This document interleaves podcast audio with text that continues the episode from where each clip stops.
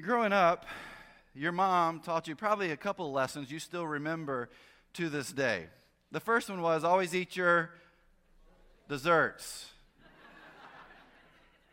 My mom always said eat your desserts. No, eat your vegetables, that's right. And the other one was don't talk to don't talk to strangers. And so as you get older and if you have children, you begin to talk to them about stranger danger, right? That's a term we like to use. With our three kids, we came up, or actually, my wife Kara found this DVD program called The Safe Side. And maybe some of you have used that with your kids if you have children. Uh, it was put together by John Walsh from America's Most Wanted TV show. And, um, and in this program, it talks about the different kinds of adults that kids will come into contact with. They set it up into three different categories. They're the safe side adults. And it began to describe who those people were. They were usually the parents and family members, maybe some really, really close friends. And they categorized them and told who you would, would kind of fit into that safe side adult persona. Then it talked about the kind of knows. These are the strangers you, you kind of know. They're, they're like your, your teachers, your coaches, people you can spend a little bit of time with, but you definitely didn't go stay with them. You didn't go on trips with them. And, and again, it described those kind of adults to the kids. And lastly, there were the don't knows. I mean, these are the people you, you just don't know. You, you don't talk to, you don't hang out with, you don't do anything with. And again, it categorized them and told who those individuals were. And so we worked through this with our kids over and over and over again because as parents, we wanted to make sure they understood that it was important. They didn't talk to strangers, they understood what stranger danger was all about. We live here in the DC metro area. There are over 6 million people who call this area home. Here in Fairfax County, specifically where this church is, you have almost 1.2 million people who reside in our county. That's a lot of people. You know what? We live in the land of strangers. Let me ask you a question. How many of you were born in this area? Look around for a second. Keep your hands up. Put them up high. This is a transient area, right? We're not from here. I mean, are a lot of you like, why would you even move here? Why would you even live here? You get out of this place. I understand that. We'll talk about that a little bit later, but but we live here. We're from somewhere else. Some other hometown, some other state, some other country, and we've come to this place because of jobs, or somebody made us come here because you're military. Or maybe you're here because of the opportunities that you see. Most of us are transient, which means our communities right here in this area is the land full of strangers. We live so close to so many people, yet how much and how well do we really know them? How many people live right around where you live in your neighborhood? I mean, more than likely, you don't live on two acres of land here, right? You don't have forests blocking you from everybody else. Now, you live right close to or right on top of somebody else. And you don't know them because they tend to be strangers to us. All these people, and yet we're still so all alone. Lyle Schaller is a sociologist and church consultant. And he says the biggest challenge for the church at the opening of the 21st century is to develop a solution to the discontinuity and fragmentation of the American lifestyle. You and I are more connected than we've ever been in any generation. We have more connections than any generation has ever had, thanks to technology and social media. I mean, we, we're friends with people we don't even know, right? I mean, we're so connected, and yet at the same time, we are the loneliest, the loneliest any group of people have ever been. Look around. We're strangers.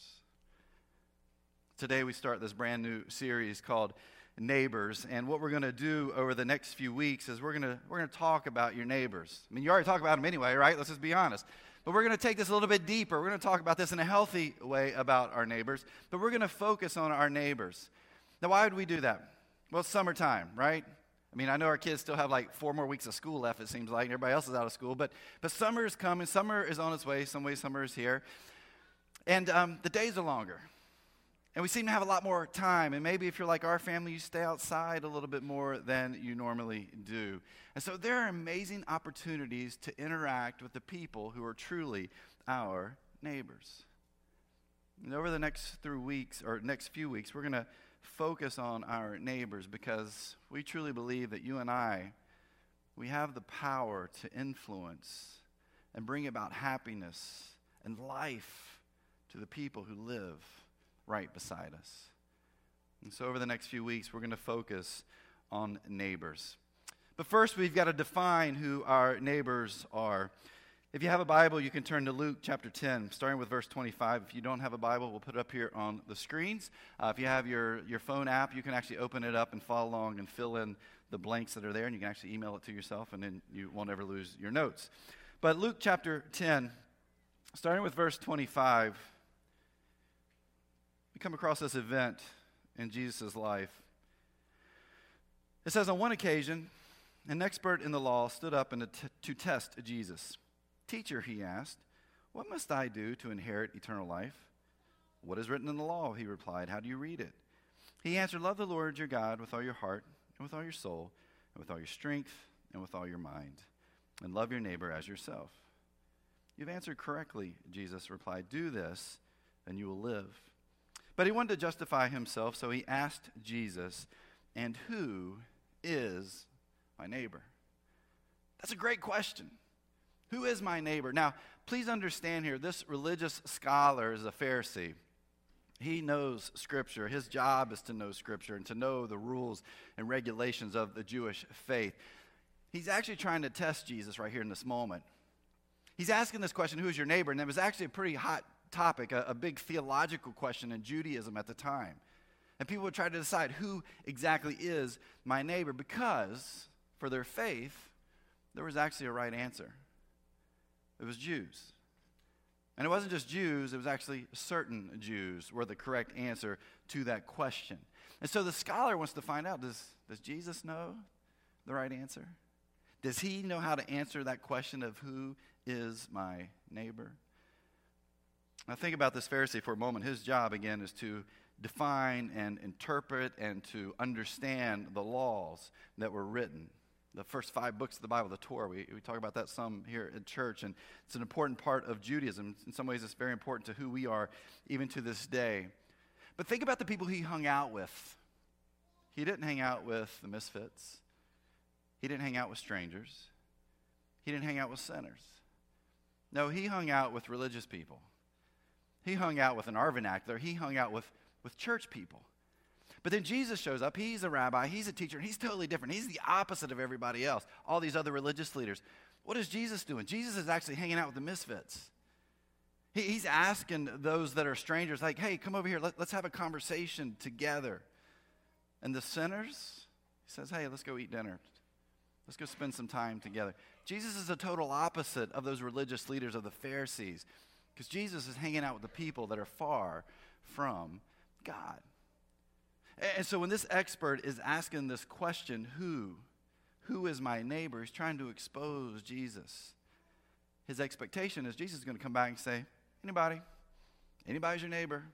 Love everybody. Everything's acceptable. God's wonderful.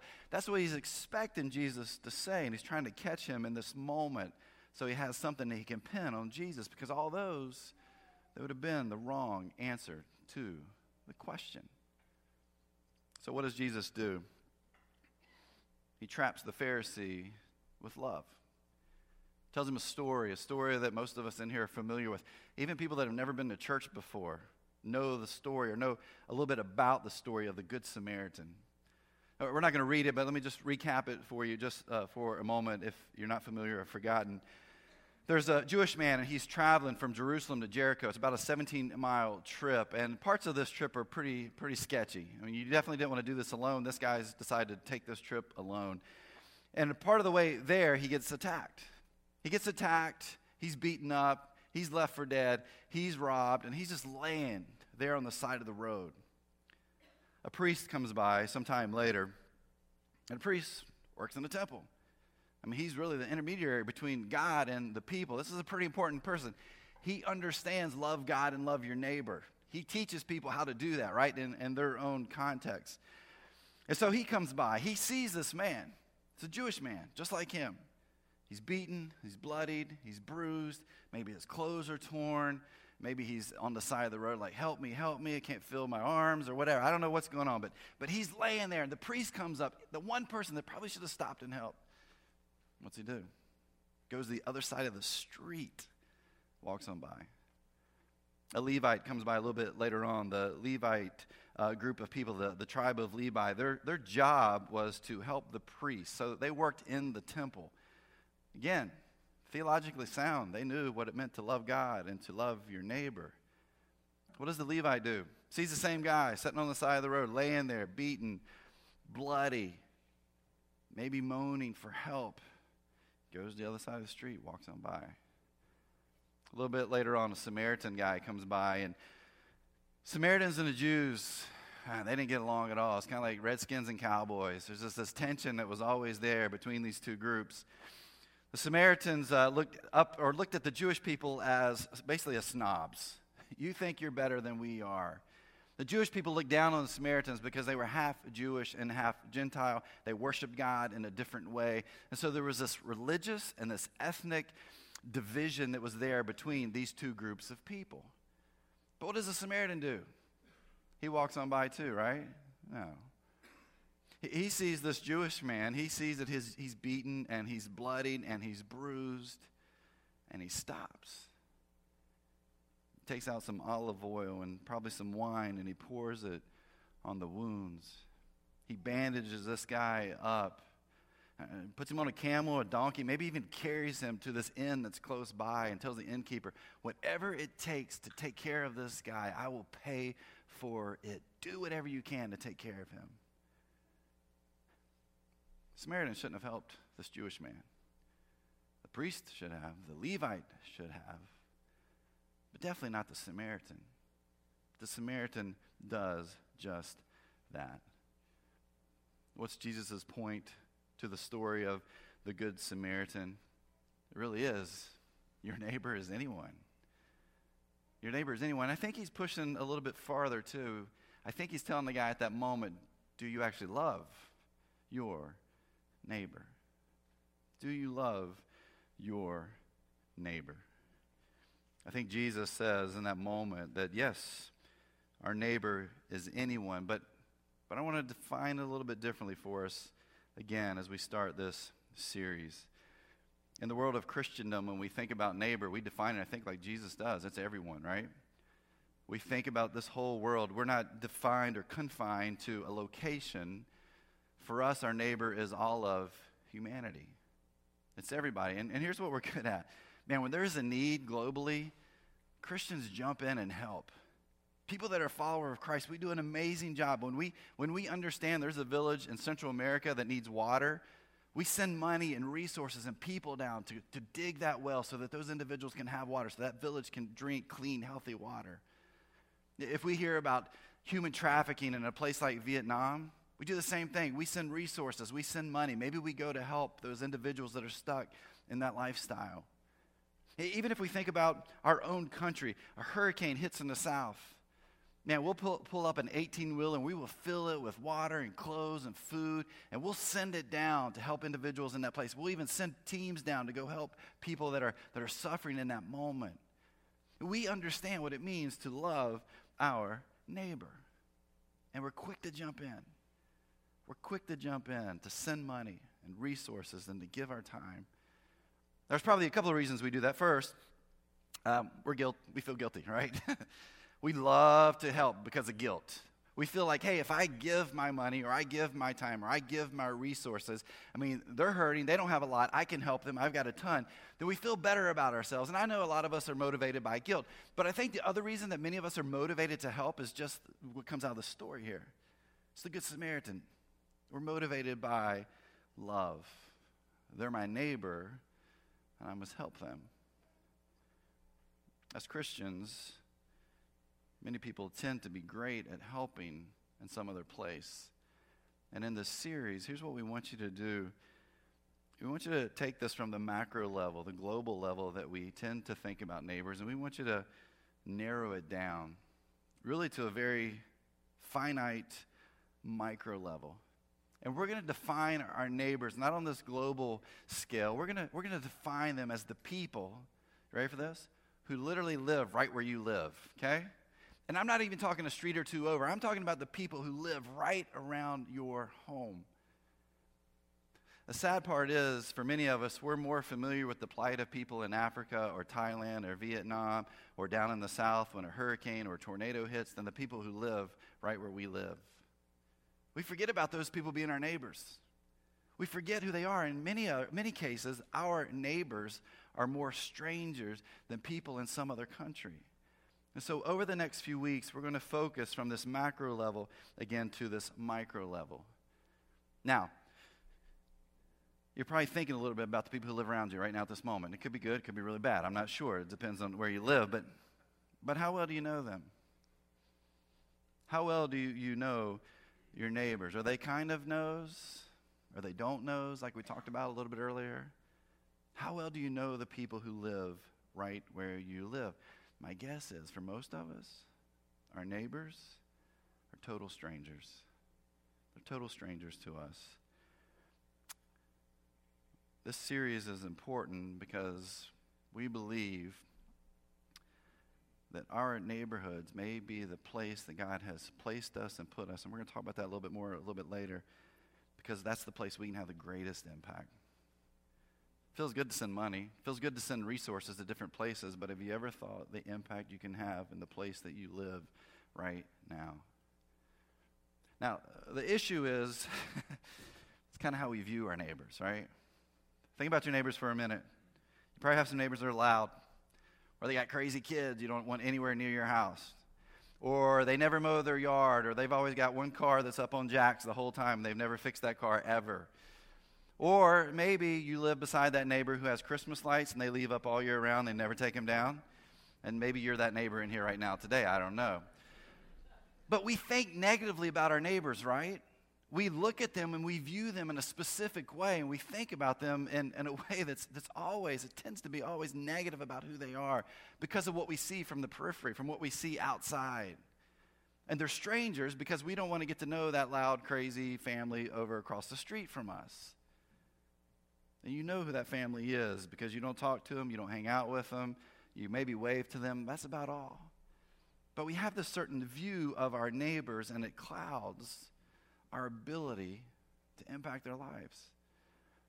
We lived in uh, Chapel Hill, North Carolina before we moved here last year, and we lived there for seven years. And um, we, we moved into this really nice neighborhood, rented a, a house there. And uh, everybody kept their yards perfect. I mean, they were immaculate, and they, you know, all of them, they, they all hired people to come do it. We had to take care of ours manually, of course, but, um, but they, they took care of the yards. The flowers was perfect. The trees were all cut back just like they needed to be cut back. Everything was great, except for, except for this one house. And this one house was actually across the street from where we lived.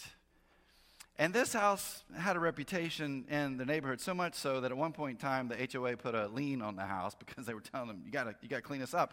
The reason was it looked like a jungle. I mean, literally, it looked like a jungle. Everybody in the neighborhood had like one tree right in the middle of the yard in a perfect position. They had like 12 trees, and most of those they had planted themselves. And all the bushes they hung over, they were way too big, way too large. You couldn't even walk up their sidewalk. They had flowers all over the place. There was always sticks in the yard. They never mowed their, their, their yard at all. The weird part was they were always out there working on the trees and the flowers and cutting it back. It didn't make a difference what they did. It still looked like a jungle. Two years ago, it was uh, summertime, and uh, we were driving by their house, and of course, we were making fun of them. But anyway, um, we were looking right beside their, their mailbox, and I noticed there was this, this plant growing beside the mailbox. And I, I looked at Karen, and I was like, wow, that's an interesting place to put a flower but because uh, they didn't do anything else around it, was just growing. And we kept watching it, and after uh, a few months, I noticed, I'm like, that's not, that's not a plant. I, I grew up in North Carolina, right? And so for about 12, 13 summers and years, I did landscaping with a guy from the, the church that we went to. And uh, so I knew a little bit about weeds. This was a weed. And they weren't cutting it back. They, they mowed like every three weeks, and so they mowed around it, but they let this weed thistle is what it was. They let this thistle continue to grow until the point it got taller than the mailbox. Now, I don't know if you know anything about North Carolina thistles, but they actually do have a, a somewhat of a, a, pretty flower on the top. But you cut them down. I mean, they killed everything else around them. They let it grow and grow and grow and grow. And our family, sadly, we laughed about it all the time. I just wanted to go over and we talked about going and cutting it off, you know, in the middle of the night. We didn't think that was appropriate since that wasn't our land. But um, we began to define them by their yards. And people around, the other neighbors, we began to talk about them because of what their yard looked like and specifically the weed that was there that they thought was a flower. They were strangers to us. And you're probably not a whole lot different than us. When you see something or experience something different than the neighbors around you, you begin to view your neighbors in a negative way. And when we do that, they become strangers. And we don't have the ability to impact their lives when we think of them in that way. Granted, tornado hits, fire destroys their home, a meteor comes through the roof, and we're probably the first people over there to help them. But other than that, they're fine. They can take care of themselves. They're good to go. We'll wave when we pull into our garage. They'll wave back at us. We may say, hey, but our neighbors tend to be strangers. One of the things I think we have to understand, though, is our neighbors, they're just like us.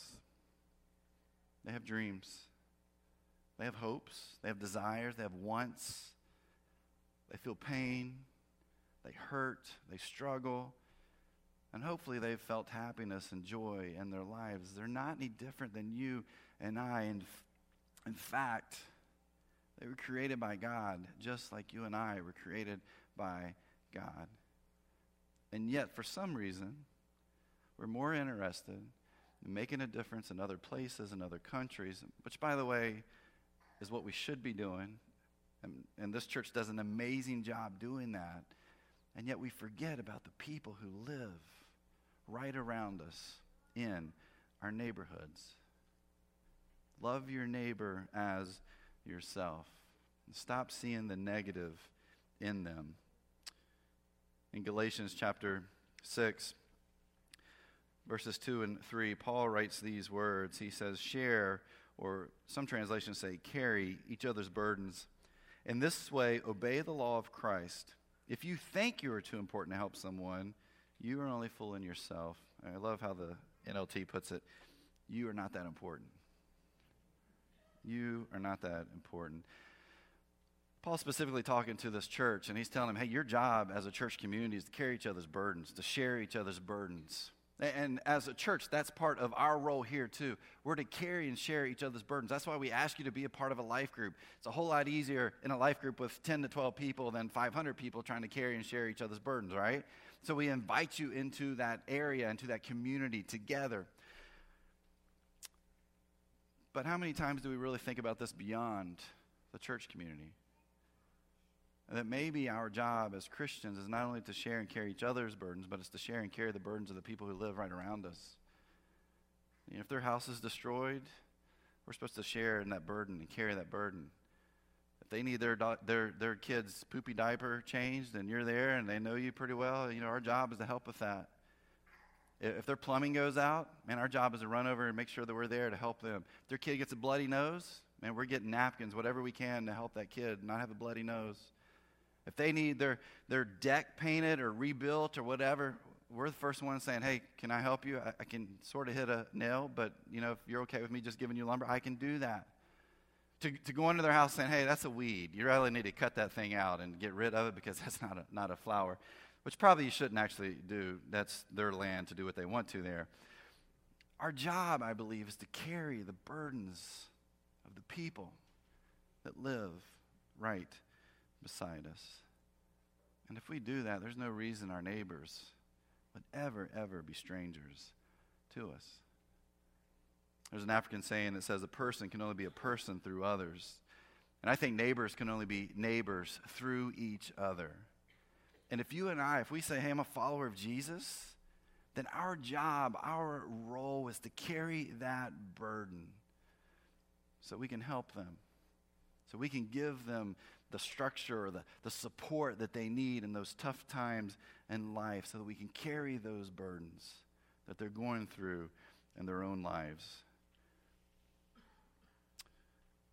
So here's what we want you to do. This is your challenge for today. This is your homework for today, if you will. We want you to create the chart of shame, okay? Now, not of your neighbors, where you're going to write down all the negative things about your neighbors. You already know the negative things about your neighbors. But this chart of shame is your shame and my shame, all right? This is about our neighbors. So here's what I would like for you to do I'd like for you to draw like a square, okay? Uh, many of us are visual. You draw a square. And in that square, I want you to put my house, my apartment, my condo, my townhouse, whatever it is. I want you to put that in that square.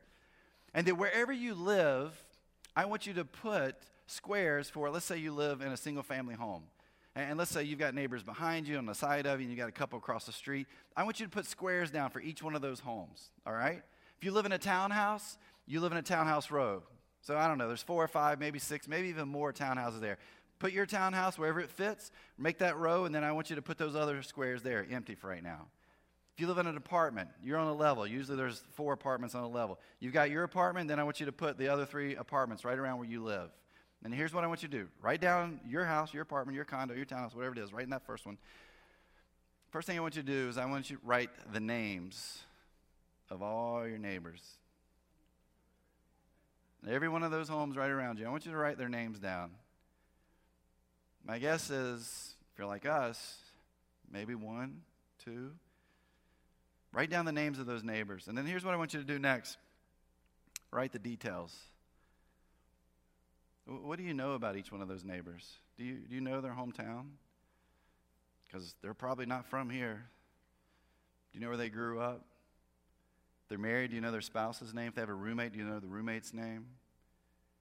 Do you know their children's names? Do you know their dog's name, their cat's name? The dog that barks all night long, keeps you up, and you want to, you know, do things to. Do you, do you know that dog's name? Probably know the dog's name more than you know the neighbor's name. Um, do you know where they work? Do you know what kind of cars they drive? What details do you know? And then here's what I want you to do with that I want you to look at that information, okay? You can do that now. You can do that at home today. If you've got a family, get everybody together and say, we're going to work on this. I want you to see the names and the details and see what do you really know about your neighbors.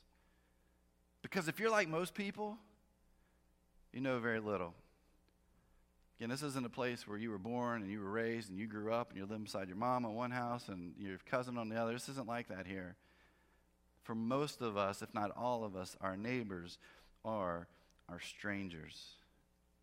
So do the chart of shame. See how shameful you, you can be, okay, as you go through this.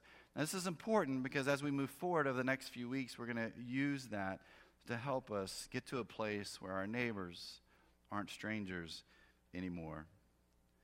Now, I know in this room there's some of you that are very theologically sound. You have incredible knowledge when it comes to the Bible, and you're probably thinking to yourself, seriously? I got up to hear this today.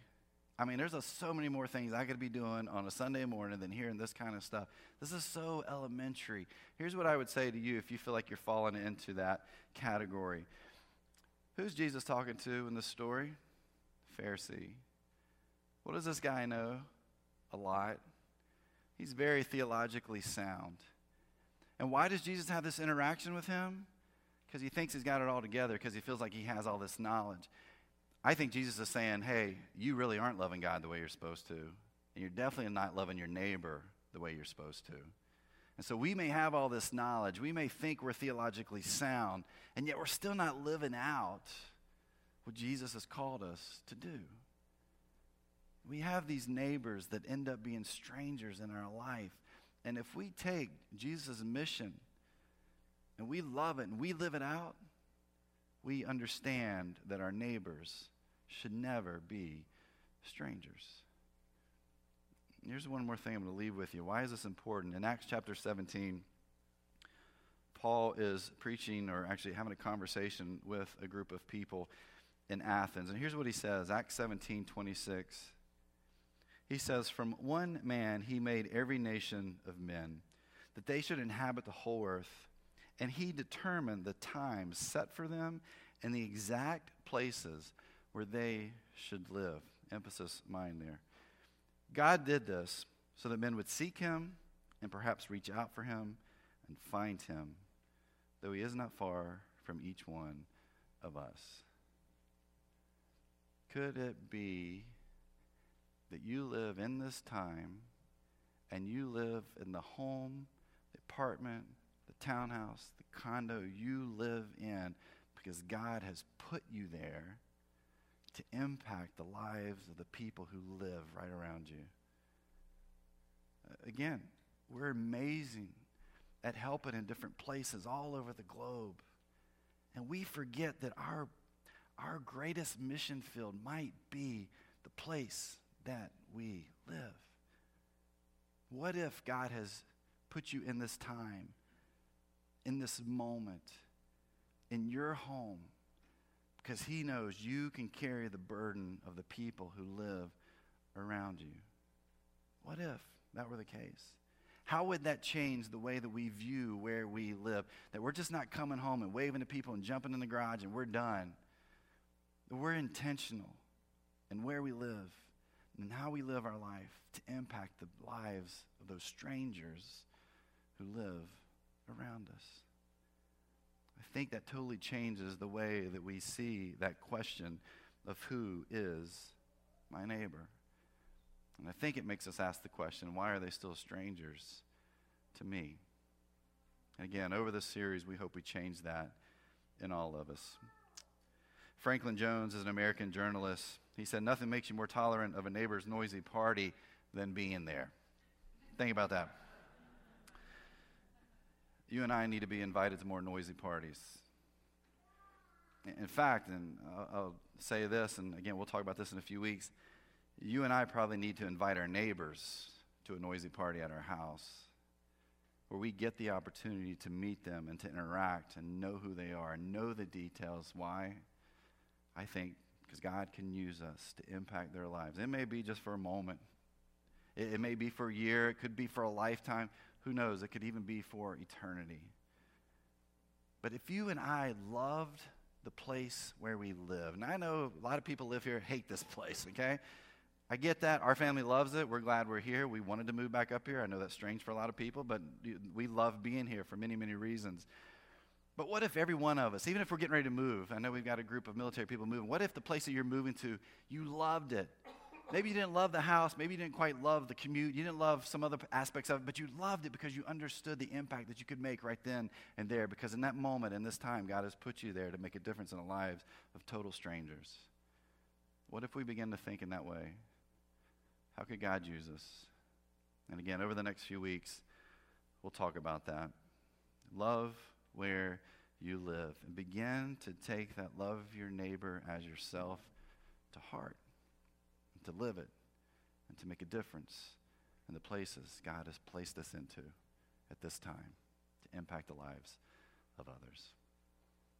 Every week here at the Journey, we take communion together, and it is always a reminder that you and I, if we say we are followers of Jesus, we are on this Jesus mission together. And it's not just the global mission, that is, that is a big part of it, but it's this local mission that you and I are on, and the place that we live, not two streets over, but literally where we live, that that's part of our mission too. And if we live that out, if we take all of this to heart, we'll live out that Jesus mission with our neighbors and strangers. So this morning, as we take this bread, as we take this juice, my prayer to you, my prayer for us, is that we live out that Jesus mission right where we live, and that God will use us to impact the lives of others.